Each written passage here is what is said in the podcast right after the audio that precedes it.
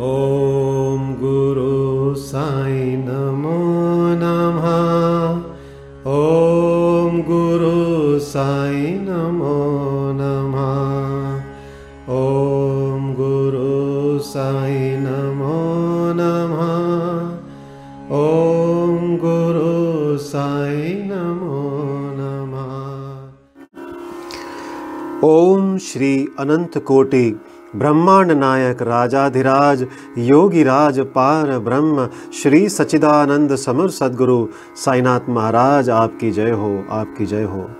बाबा, आज साई, श्री साई सचरित्र का अध्याय बारह। हे मेरे मालिक, हे सदगुरु, अपनी कृपा करो, अपना आशीर्वाद दो कि यह पाठ सब भक्तों के चित्त में उतरे।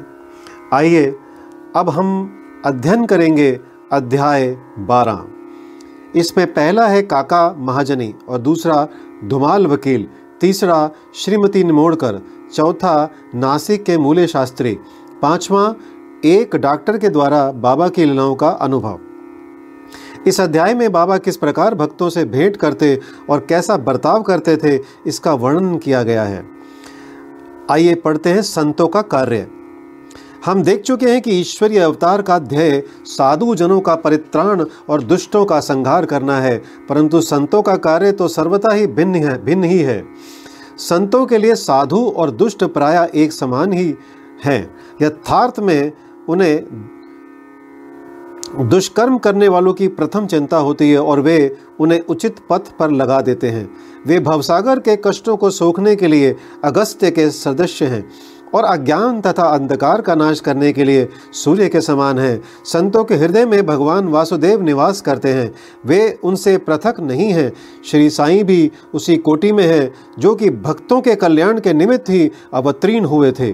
वे ज्ञान ज्योति स्वरूप थे और उनकी दिव्य प्रभा अपूर्व थी। उन्हें समस्त प्राणियों से समान प्रेम था। वे निष्काम तथा नित्य मुक्त थे। उनकी दृष्टि में शत्रु, मित्र, राजा और भिक्षुक सब एक समान थे। पाठकों, अब कृपया उनका यश श्रवण करें। भक्तों के लिए उन्होंने अपना दिव्य गुण समूह पूर्णतः प्रयोग किया और सदैव उनकी सहायता के लिए तत्पर रहे। उनकी इच्छा के बिना कोई भक्त उनके पास पहुँच ही ना सकता था। यदि उनके शुभ कर्म उदित हुए हैं तो उन्हें बाबा की स्मृति भी कभी नहीं आई। यदि उनके शुभ कर्म उदित नहीं हुए हैं तो उन्हें बाबा की स्मृति भी कभी नहीं आई और ना ही उनकी लीलाएँ उनके कानों तक पहुँच सकी।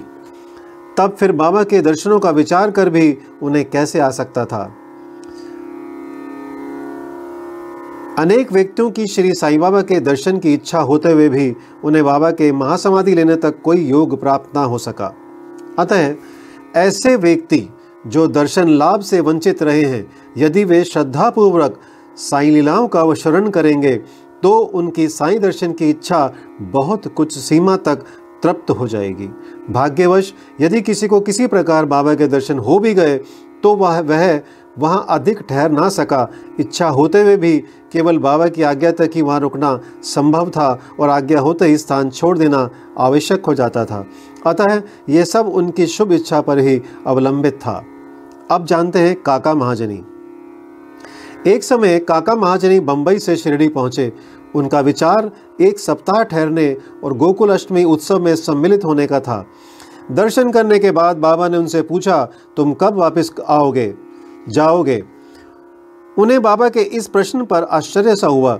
उत्तर देना तो आवश्यक ही था, इसलिए उन्होंने कहा कि जब बाबा आज्ञा दें, बाबा ने अगले दिन जाने को कहा। बाबा के शब्द कानून थे, जिनका पालन करना नितांत आवश्यक था।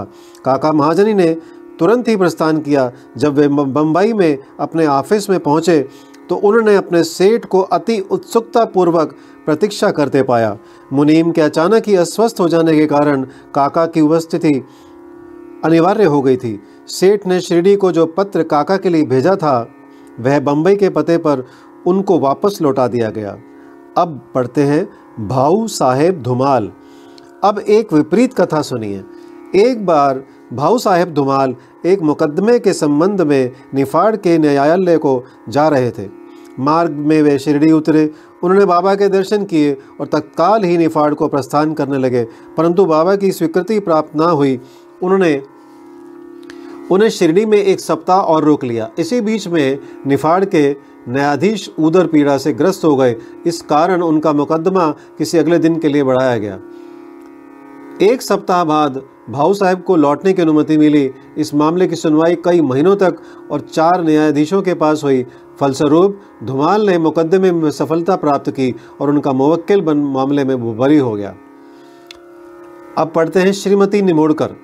श्री नाना साहब निमोड़कर जो निमोड़ के निवासी और अवैतनिक न्यायाधीश थे, शिरडी में अपनी पत्नी के साथ ठहरे हुए थे। निमोड़कर तथा उनकी पत्नी बहुत सा समय बाबा की सेवा और उनकी संगति में व्यतीत किया करते थे। एक बार ऐसा प्रसंग आया कि उनका पुत्र बेलापुर में रोग से पीड़ित हो गया। तब उसकी माता ने वहाँ जाकर अपने पुत्र और अन्य संबंधियों से मिलने तथा कुछ दिन वहीं व्यतीत करने का निश्चय किया। परंतु श्री नाना साहब ने दूसरे दिन ही उन्हें लौट जाने को कहा वे असमंजस में पड़ गई कि अब करना क्या चाहिए। परंतु बाबा ने सहायता की। शिरडी से प्रस्थान करने के पूर्व वे बाबा के पास गई। बाबा साठेवाड़ा के समीप नाना साहेब और अन्य लोगों के साथ खड़े हुए थे। उन्होंने जाकर चरण वंदना की और प्रस्थान करने की अनुमति मांगी। बाबा ने उनसे कहा, शीघ्र जाओ, घबराओ नहीं। शांत चित्त से बेलापुर में चार दिन सुखपूर्वक रहकर सब संबंधियों से मिलो और तब शिरडी आ जाना। बाबा के शब्द कितने सामयिक थे श्री निमोरकड़ की आज्ञा बाबा द्वारा रद्द हो गई। अब पढ़ते नासिक के मूल्य शास्त्री, यानी ज्योतिषी। नासिक के एक कर्मनिष्ठ अग्निहोत्र ब्राह्मण थे, जिनका नाम मूल्य शास्त्री था। इन्होंने छह शास्त्रों का अध्ययन किया था, और ज्योतिष तथा सामुद्रिक शास्त्र में भी, सामुद्रिक शास्त्र में भी पारंगत थे।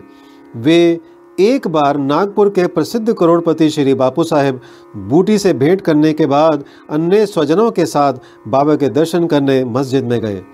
बाबा ने फल बेचने वाले से अनेक प्रकार के फल और अन्य पदार्थ खरीदे और मस्जिद में उपस्थित लोगों में उनको वितरित कर दिया। बाबा आम को तो इतनी चतुराई से चारों ओर दबा देते थे कि चूसते ही संपूर्ण रस मुँह में आ जाता, तथा गुठली और छिलका तुरंत फेंक दिया जाता था। बाबा ने कैलकर बाबा ने केले छीलकर भक्तों में बैठ दिए और उनके छिलके अपने लिए रख लिए। हस्तरेखा विशारद होने के नाते मूल्य शास्त्री ने बाबा के हाथ का परीक्षण करने की प्रार्थना की, परंतु बाबा ने उनकी प्रार्थना पर कोई ध्यान न देकर उन्हें चार केले दिए। इसके बाद सब लोग वाड़े को लौट आए। अब मूल्य शास्त्री ने स्नान किया और पवित्र वस्त्र धारण कर अग्निहोत्र आदि में जुट गए। बाबा भी अपने नियम अनुसार लैंडी को रवाना हो गए। जाते जाते उन्होंने कहा कि कुछ गैरू ले आना कुछ गैरू लाना आज भगवा वस्त्र रंगेंगे। बाबा के शब्दों का अभिप्राय किसी की समझ में न आया। कुछ समय के बाद बाबा लौटे। अब मध्यान्ह बेला की आरती की तैयारियाँ प्रारंभ हो गई थी। बापू साहब जोग ने मूले से आरती में साथ करने के लिए पूछा। उन्होंने उत्तर दिया कि वे संध्या समय बाबा के दर्शन को जाएँगे। जब जोग तब चोक अक, जोग अकेले ही चले गए। बाबा के आसन ग्रहण करते ही भक्त लोगों ने उनकी पूजा की। अब आरती प्रारंभ हो गई। बाबा ने कहा, उस नए ब्राह्मण से कुछ दक्षिणा लाओ। बूटी स्वयं दक्षिणा लेने को गए और उन्हें बाबा का संदेश मूले शास्त्री को सुनाया। वे बुरी तरह घबरा गए। वे सोचने लगे कि मैं तो एक अग्निहोत ब्राह्मण हूँ, फिर मुझे दक्षिणा देना क्या उचित है? माना कि बाबा महान संत हैं, परंतु मैं उनका शिष्य नहीं हूँ। फिर भी उन्होंने सोचा कि जब बाबा सरीके महान संत दक्षिणा मांग रहे हैं और बूटी सरीके करोड़पति लेने को आए हैं तो वे अवहेलना कैसे कर सकते हैं? इसलिए वे अपने कृत्य को अधूरा ही छोड़कर तुरंत बूटी के साथ मस्जिद को गए। वे अपने को शुद्ध और पवित्र तथा मस्जिद को अपवित्र जानकर कुछ अंतर से खड़े हो गए और दूर से ही हाथ जोड़कर उन्होंने बाबा के ऊपर पुष्प फेंके। एकाएक उन्होंने देखा कि बाबा के आसन पर उनके कैलाशवासी गुरु घोलप स्वामी विराजमान हैं। अपने गुरु को वहाँ देखकर उन्हें महान आश्चर्य हुआ। कहीं यह स्वपन तो नहीं है? नहीं नहीं, यह स्वपन नहीं है। मैं पूर्ण जागृत हूँ। परंतु जागृत होते हुए भी मेरे गुरु महाराज यहाँ कैसे आ पहुँचे? कुछ समय तक उनके मुँह से एक भी शब्द न निकला। उन्होंने अपने को चिकोटी ली और पुनः विचार किया, परंतु वे निर्णय ना कर सके कि कैलाशवासी गुरु घोलप स्वामी मस्जिद में कैसे आ पहुँचे। फिर सब संदेह दूर करके वे आगे बढ़े और गुरु के चरणों पर गिर कर हाथ जोड़कर स्तुति करने लगे। दूसरे भक्त तो बाबा की आरती गा रहे थे, परंतु मूले शास्त्री अपने गुरु के नाम की गर्जना कर रहे थे। फिर सब जाति पाति का अहंकार तथा पवित्रता और अपवित्रता की कल्पना त्याग कर वे गुरु के श्री चरणों पर पुनः गिर पड़े। उन्होंने आँखें मूंद ली, परंतु खड़े होकर जब उन्होंने आँखें खोली तो बाबा को दक्षिणा मांगते हुए देखा। बाबा का आनंद स्वरूप और उनकी अनिवर्चनीय शक्ति देख मूले शास्त्री आत्मविस्मृत हो गए। उनके हर्ष का पारावार नहरा उनकी आँखें अश्रुपूरित होते हुए भी प्रसन्नता से नाच रही थी। उन्होंने बाबा को पुनः नमस्कार किया और दक्षिणा दी। मूले शास्त्री कहने लगे कि मेरे सब संशय दूर हो गए। आज मुझे अपने गुरु के दर्शन हुए। बाबा की अद्भुत लीला देखकर सब भक्त और मूल्य शास्त्री द्रवित हो गए। गेरू लाओ, आज भगवा वस्त्र रंगेंगे। बाबा के इन शब्दों का अर्थ अब सबकी समझ में आ गया। ऐसी अद्भुत लीला श्री साईं बाबा की थी। अब पढ़ते हैं डॉक्टर। एक समय एक मामलतदार अपने डॉक्टर मित्र के साथ शिरडी पधारे। डॉक्टर का कहना था कि मेरे इष्ट श्री राम हैं, मैं किसी यवन को मस्तक ना नमाऊँगा। अंत वे शिरडी जाने में असहमत थे।